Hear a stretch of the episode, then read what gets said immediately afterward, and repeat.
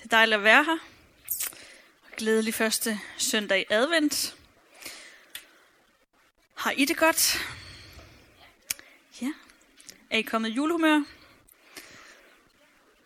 Øh, hjemme hos os, der, øh, der er der ret meget gang i det der julehalløj allerede. Øh, her til formiddag, så var der en, der rendte rundt og tændte kalenderlys, og stjernerne i vinduet blev tændt, og der blev også åbnet sådan en Haribo julekalender, danset lidt til julebal i Nisseland, og der blev også fundet lidt i julesokken. Og det var ikke Simon, men det var vores datter på fire år, som er virkelig, virkelig op og køre det her med julen. Og Simon er faktisk også kommet lidt med på vognen. Jeg tror, han synes, det er lidt mere tilladt øh, at være sådan lidt julegejlet, når man har børn. Øh, det her med tradition og pynt og sådan noget, ellers ikke lige noget, som Simon har synes var så fedt. Men det her med at have sådan et barn, der bare er helt op at køre, det smitter faktisk rigtig meget. Og hun er jo fire, så hun kan godt huske lidt, hvad der skete sidste år. Øh, men ikke nok til, sådan, at hun har regnet det hele ud. Så der er faktisk rigtig meget, som er sådan lidt sindssygt spændende, og hvad sker der? Og der er rigtig meget, øh, som, øh, som hun glæder sig til at vente på, uden hun helt ved faktisk, hvad det er. Og det er ret fantastisk. Øh, men jeg tror også, at der er for mange af os, hvor den her juletid egentlig ikke er så magisk. For nogle af os, så skal den måske bare overstås. Det kan være, at den ligefrem skal overleves. Og jeg tror, at for mange så er det her julens glade budskab om, at der er født os en frelser. Og når vi tror på ham, så bliver vi Guds børn. At det måske ikke lige opleves som realiteterne i vores liv. Måske har livets barske realiteter ramt dig. Måske har du svært ved at forholde dig til, at du er Guds barn. Måske er du stoppet med at forvente så meget af Gud. Og måske så har du egentlig aldrig rigtig taget imod julens glade budskab. I dag skal handle om forventninger. Hvad det er, vi har af forventninger til julen. Og når vi fejrer, at øh, Jesus er kommet til os hvilke forventninger vi har til et liv med ham, og øh, om vi har misforstået det her håb, vi har i Kristus, og hvad julens budskab egentlig handler om. Inden jeg fortsætter, så vil jeg lige bede kort. Far, tak fordi du er her. Tak fordi at du har håb til os. Fordi at du vil øh, noget med os. Fordi vi kan være dine børn. Bed om, at du må tale til os og åbne vores hjerter. Amen. Dagen i dag er jo første søndag i advent, og advent det betyder Herrens komme. Og vi venter på, at Messias, som også øh, hedder Kristus på græsk, han bliver født. Advent handler altså om de her forventninger, øh, der har været til, at Jesus skulle komme til os. Verdens håb, verdens frelser med fred og glæde og kærlighed. Og når vi tror på ham, så bliver vi en del af hans rige og bliver hans børn. Det er det, vi går og venter på. Og det er rimelig gode nyheder, synes jeg, når man tænker over det. Og det her med at vente på, at Jesus skulle komme, det var der faktisk også rigtig mange, der gjorde, da Jesus blev født. Eller det vil sige, at de havde forventninger til, at der skulle komme en messias, en frelser. Og det er fordi, at 400 år før, at Jesus bliver født, der er der en profet, der hedder Esajas, som profeterer om, at han skal komme. Og flere steder i Bibelen i Esajas, der kan man læse om det her messias håb. Blandt andet i øh, et tekststykke, som jeg vil læse nu, som er meget smukt, synes jeg. Og der står, Det folk, som går rundt i mørke, skal se et strålende lys. Lyset vil skinne på alle, som lever i dødskyggens land. Herren, du går jublen stor. Du fylder os med glæde, som når høstfolk fryder sig over høsten, som kriger jubler, når de deler byttet. For du bryder det tunge å, som hviler på vores skuldre. Du knækker slavefodens kæp, som da du frelste os fra midjanitterne. Støvler, der trampet i krigen, og kapper, som du sølede til i blod, skal, tæres, skal brænde op og fortæres af ilden. For et barn er født os. En søn er skide. Han skal herske over os, og han skal kaldes underfuld rådgiver, værdig Gud, evig fader og fredsfyrste. Og når han bliver konge i Davids rige, bliver hans magt uden grænser, og han skaber fred over alt. For han bygger sit rige på retfærdighed, fra nu af og til evig tid. Herren den almægtige vil gøre, hvad han har besluttet. Så israelitterne, det jødiske folk, de blev altså stillet den her messias i vente. En konge, en hersker med grænseløs magt. Og øh, israelitterne, de var virkelig hårdt prøvet i den her tid efter. I løbet af de her 700 år fra Esajas profeterer og til Jesu tid, der ser israelitterne deres tempel blive ødelagt. Øh, de, er, øh, de kommer i eksil, de bliver slaver for andre. Der er intern splittelse og hungersnød. Og øh, da Jesus han bliver født, der er de, øh, på den tid der er de besat romerne. Så de er bestemt ikke nogen verdensmagt. Tværtimod, de har ikke nogen konge. De er underlagt den romerske kejser, og de er undertrykt og udnyttet. Og det er altså Guds udvalgte folk.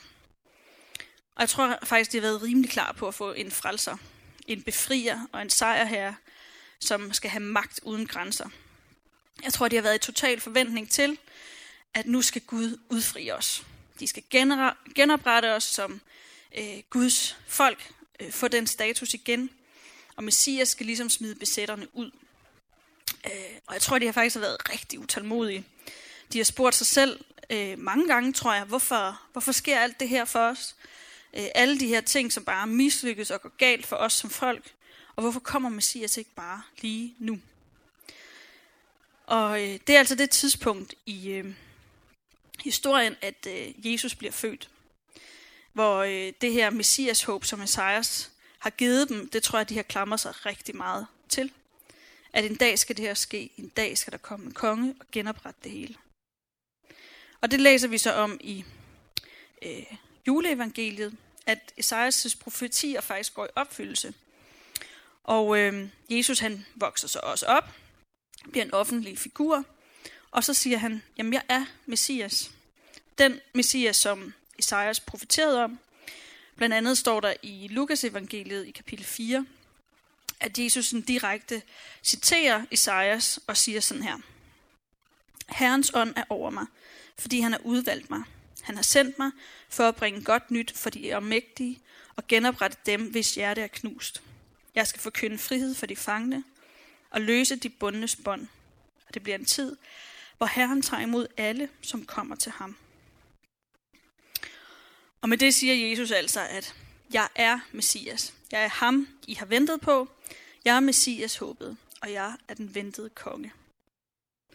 Og det er altså en helt sindssyg påstand. Jøderne, de havde ventet på Messias i mange hundrede år, og overvej lige et øjeblik, hvordan det vil være, at sådan et håb, som er blevet leveret, overleveret øh, fra generationer til generationer, om at den her konge kommer, at øh, det skal kom, der skal komme den her konge, som skal bringe fred og håb og frelse, og det skal blive en tid med retfærdighed, hvor trofasthed og sandhed hersker. Så fredfyldt, at et barn kan lege med slangen, og ulven og lammet kan følge ad. Og jeg tror, de har tænkt, ej, er Jesus, er Jesus ham, vi har ventet på? Er Jesus virkelig den sejr her, som skal smide romerne ud, som skal give os genoprejsning, som skal give Israel magten tilbage og give os rigdom og status, sådan som vi fortjener som Guds udvalgte folk. Og til det siger Jesus faktisk, ja. Ja, jeg er Messias, jeg er Kristus, jeg er lyset, og jeg kommer med det gode budskab. Det gode budskab. Men det er ikke på den måde, som I forventer. Mit rige, Guds rige, er et rige med fridom, øh, rigdom, fred, liv og frihed fra undertrykkelse, sandhed, trofasthed og visdom. Fuldstændig præcis som Esajas forudsag, hvor jeg er konge. Men jeg er ikke en konge i menneskelig forstand. Ikke i menneskelig forstand som en magthaver, der erobrer med vold og magt. Nej, jeg er faktisk konge for dem, som tror på mig.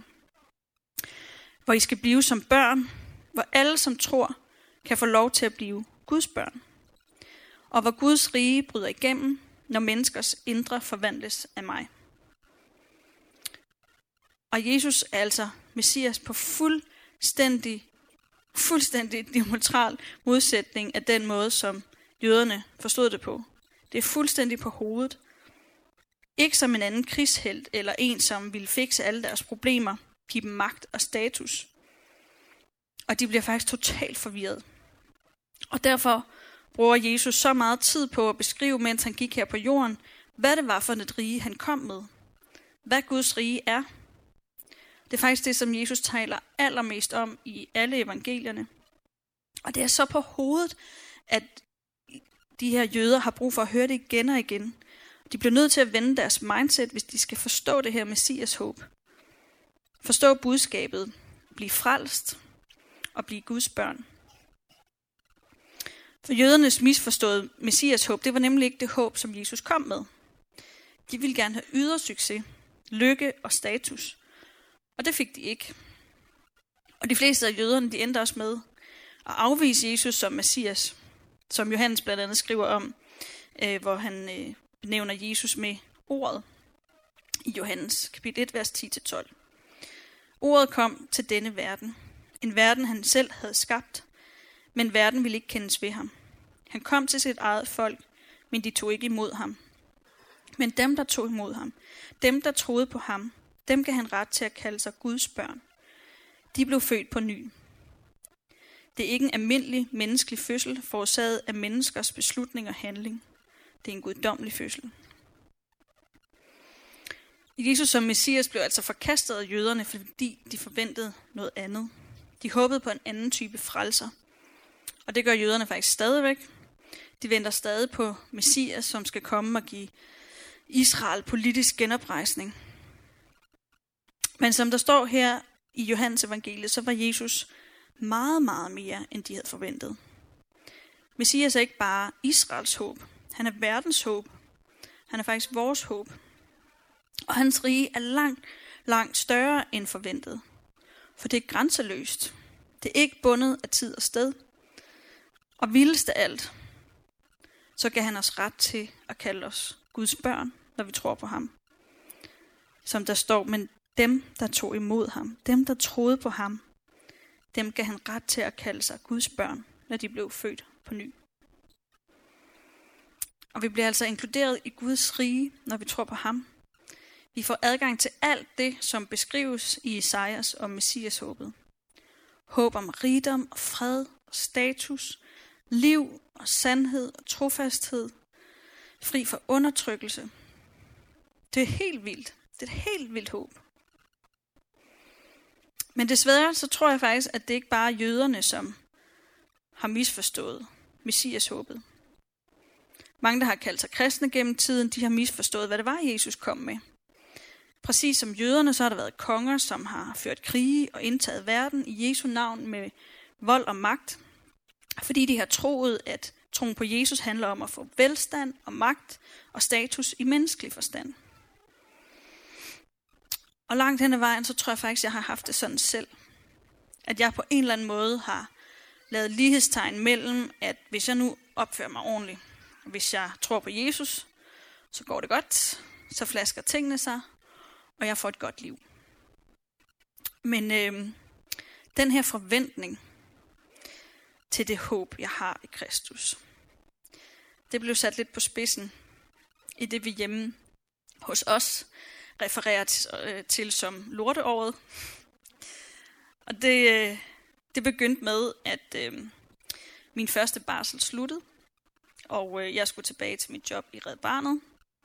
Og øh, det var til den 8. chef og den femte afdelingsleder, jeg havde haft på fire år. Og de havde besluttet alle mulige nederen ting øh, om min stilling, mens jeg havde været på barsel. De havde aldrig mødt mig. Og det var bare sådan en rigtig træls start på det her med at skulle være i arbejdslivet igen, men nu som mor. Så ret hurtigt, så øh, viser det sig så, at øh, organisationen den har totalt dårlig økonomi. Vi har fået en ny øh, regering, og de har skåret i udviklingsbestanden, så der er sådan total lavvande og helt panik. Så der kommer sådan en kæmpe fyringsrunde. Der er jo ikke nogen, der kender mig, så jeg ryger også i svinget og bliver fyret og øh, skal gå på arbejde i fire måneder som fyret. Og det er i sig selv sådan rimelig hårdt og ret nederen. Det er så samtidig med, at øh, Vega, vores datter, hun har første vinter i vuggestue. Og øh, hendes første år, hendes første leveår, der var hun øh, helt sygdomsfri. Men den her vinter, der bliver vi bare totalt lammet. Og i de fire måneder, hvor jeg går på arbejde som fyret, der har Vega mere end 50 sygedage. Så øh, mig og Simon, vi sover på skift, i sådan skifteholdagtigt.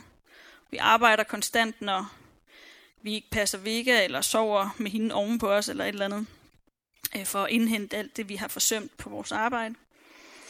Og Simon han bliver rigtig syg ofte oveni, øh, og det er typisk, når han skal tale i kirken eller lede lovsang, hvilket sådan egentlig også fik det til at virke sådan ekstra paradoxalt. Og det, øh, jeg ledte det sociale arbejde i København Vineyard, og øh, fordi alting var så underdrejet, så blev jeg nødt til at lukke flere projekter, og ja. Og så oven i alt det her, så fandt jeg ud af, at jeg nok også fejlede noget, som var lidt mere alvorligt, men ude helt at vide, hvad, og gik til noget udredning, og var sådan lidt i uvidshed i et halvt år om, hvad det var, indtil jeg fik konstateret en, øh, en hjernetumor, som heldigvis var godartet, men som jeg ikke rigtig vidste, hvad vi betød for noget som helst, eller om jeg ville kunne få flere børn. Så det her lorteår, der følte jeg mig virkelig strippet for alt. Jeg havde total fiaskofølelse i kirken. Jeg havde mega ophobet søvnunderskud. Vi var ramt med sygdom i familien, og den her uvidshed om, hvad jeg fejlede, var faktisk også rigtig slem i forhold til, hvad det sådan skulle betyde for mit liv. Og jeg følte mig meget uværdigt behandlet på mit arbejde. og havde svært ved at finde sådan min arbejdsselvtillid frem. Og vores økonomi så faktisk også ret dårlig ud, hvis jeg ikke øh, fik job rimelig hurtigt, fordi Simon var på sådan noget præstelærlingeløn, og det var ikke specielt godt. øhm, og alt det her bevirkede altså, at jeg lukkede fuldstændig ned for mine følelser. Og jeg havde ikke forventning til noget som helst tilbage. Det var heller ikke vildt godt for sådan ægteskabet og min relation til Simon. Og vi var begge to så meget sådan i overlevelsesmode, at der ikke rigtig var plads til sådan at mærke hinanden. Og jeg kunne faktisk ikke rigtig mærke mig selv, før at det, øh, det her år begyndte at slutte, og jeg kunne trække vejret lidt. Men kunne lige pludselig mærke, at der bare var en masse spørgsmål, som sådan ligesom mæste sig på. Hvor er du, Gud? Hvor var du henne i alt det her? Var det det, du synes om mig? Var det sådan, du synes, jeg skulle have det? Strippet totalt ned? Er det alt det, jeg er værd for dig? Og hvorfor skulle alt sammen ske samtidig? Hvorfor gjorde du ikke bare noget ved det? Eller vil du ikke gøre noget ved det? Prøver du at sige noget med alt det her, Gud? Har jeg gjort noget forkert? Har jeg misforstået noget? Og svaret, jeg fik tilbage, det var, ja, du har misforstået noget. Din forventning til et smertefrit liv, at tingene flasker sig, at du får succes og bliver lykkelig, bare du tror på mig. Ja, det er en misforståelse. Ideen om, at hvis du offrer dig for troen og bærer ået, og måske endda, at der er nogen, der ser ned på dig, fordi at du tror på mig, at det skulle give dig endnu større forventning til et liv, som bare kører for dig, det er en misforståelse. Det er ikke det håb, du har fået af mig. Og jeg måtte simpelthen bare sande, at søndagsskolelærdom, som jeg havde fået som barn om, at Gud passer på mig, det virkelig gav mig et forklaringsproblem. For det er virkelig et problem, når vi får den opfattelse, at vi som Guds børn skal have det nemmere end andre.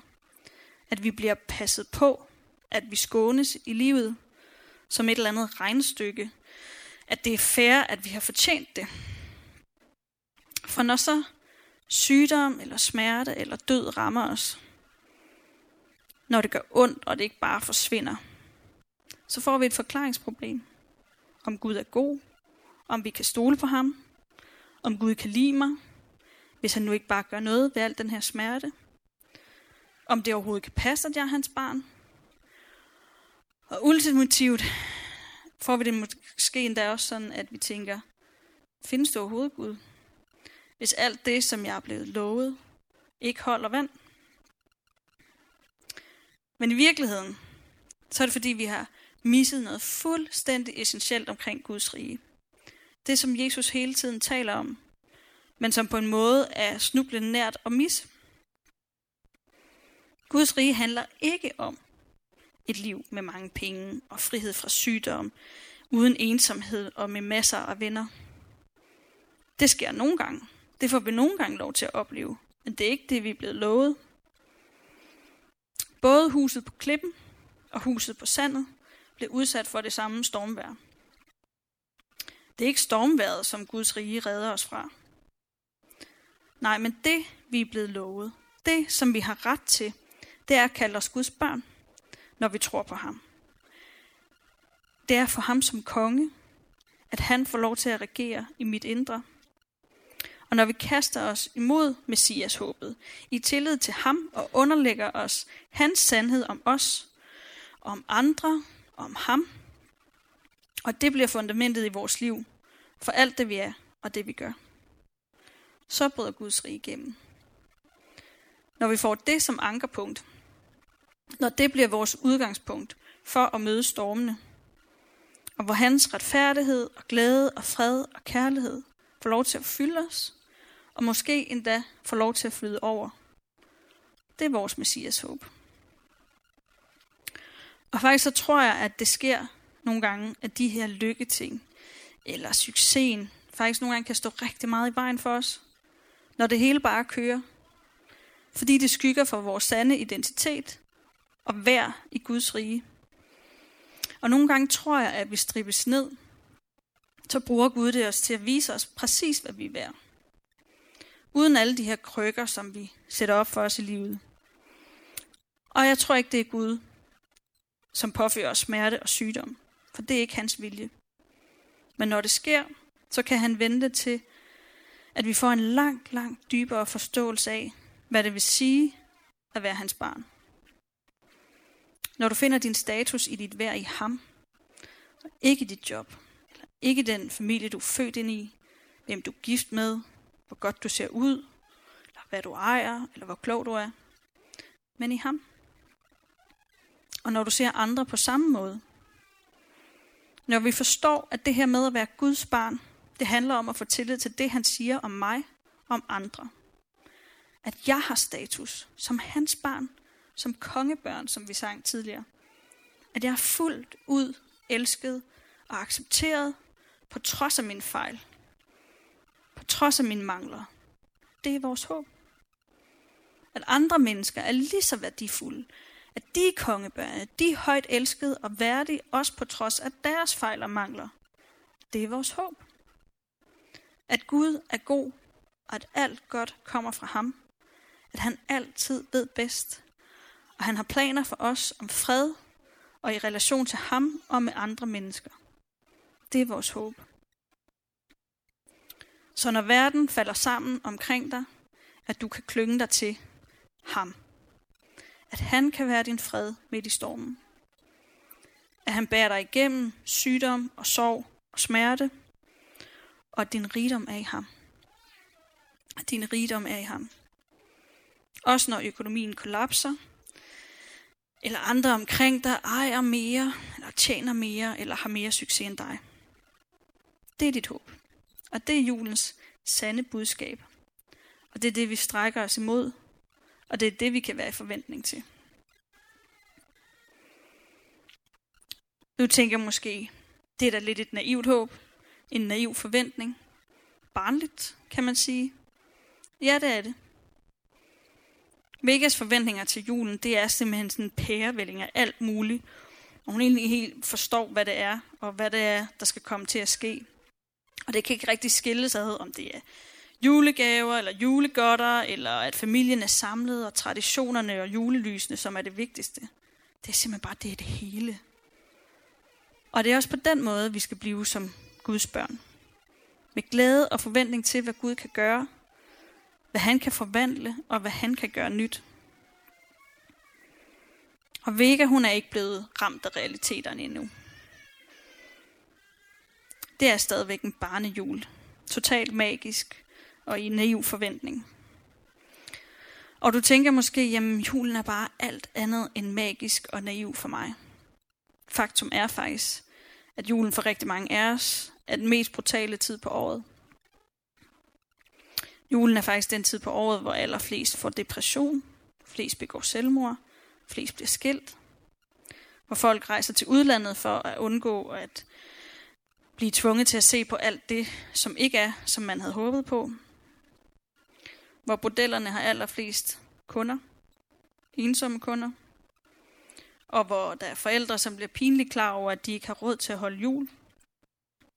Og hvor rigtig mange sidder tilbage med tanken om, at nu er det endnu et år, hvor jeg har dårlige familierelationer i en brudt familie. Det er endnu et år, hvor jeg ikke har nogen kæreste. Jeg ikke har fået den familie eller det barn, som jeg havde drømt om. Og hvor alting, du ikke har, det stiger dig i ansigtet. Og hvor ensomheden maser sig på, og hvor du savner. Og hvor den barnlige og naive og julens glade budskab, den for, det for længst er forduftet, kynisme og skuffelse, og bitterheden den fylder mest. Og har du det sådan, så vil jeg bare sige, Messias håbet er lige præcis til dig. Det er en invitation til at tro på ham og blive som barn på ny.